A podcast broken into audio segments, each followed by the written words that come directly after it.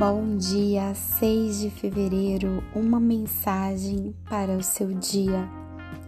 O caminho da espiritualidade nem sempre é fácil.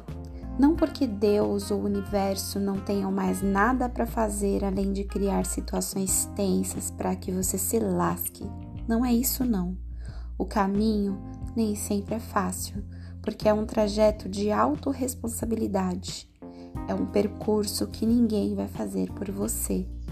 Nele tudo gira em torno do eu sou.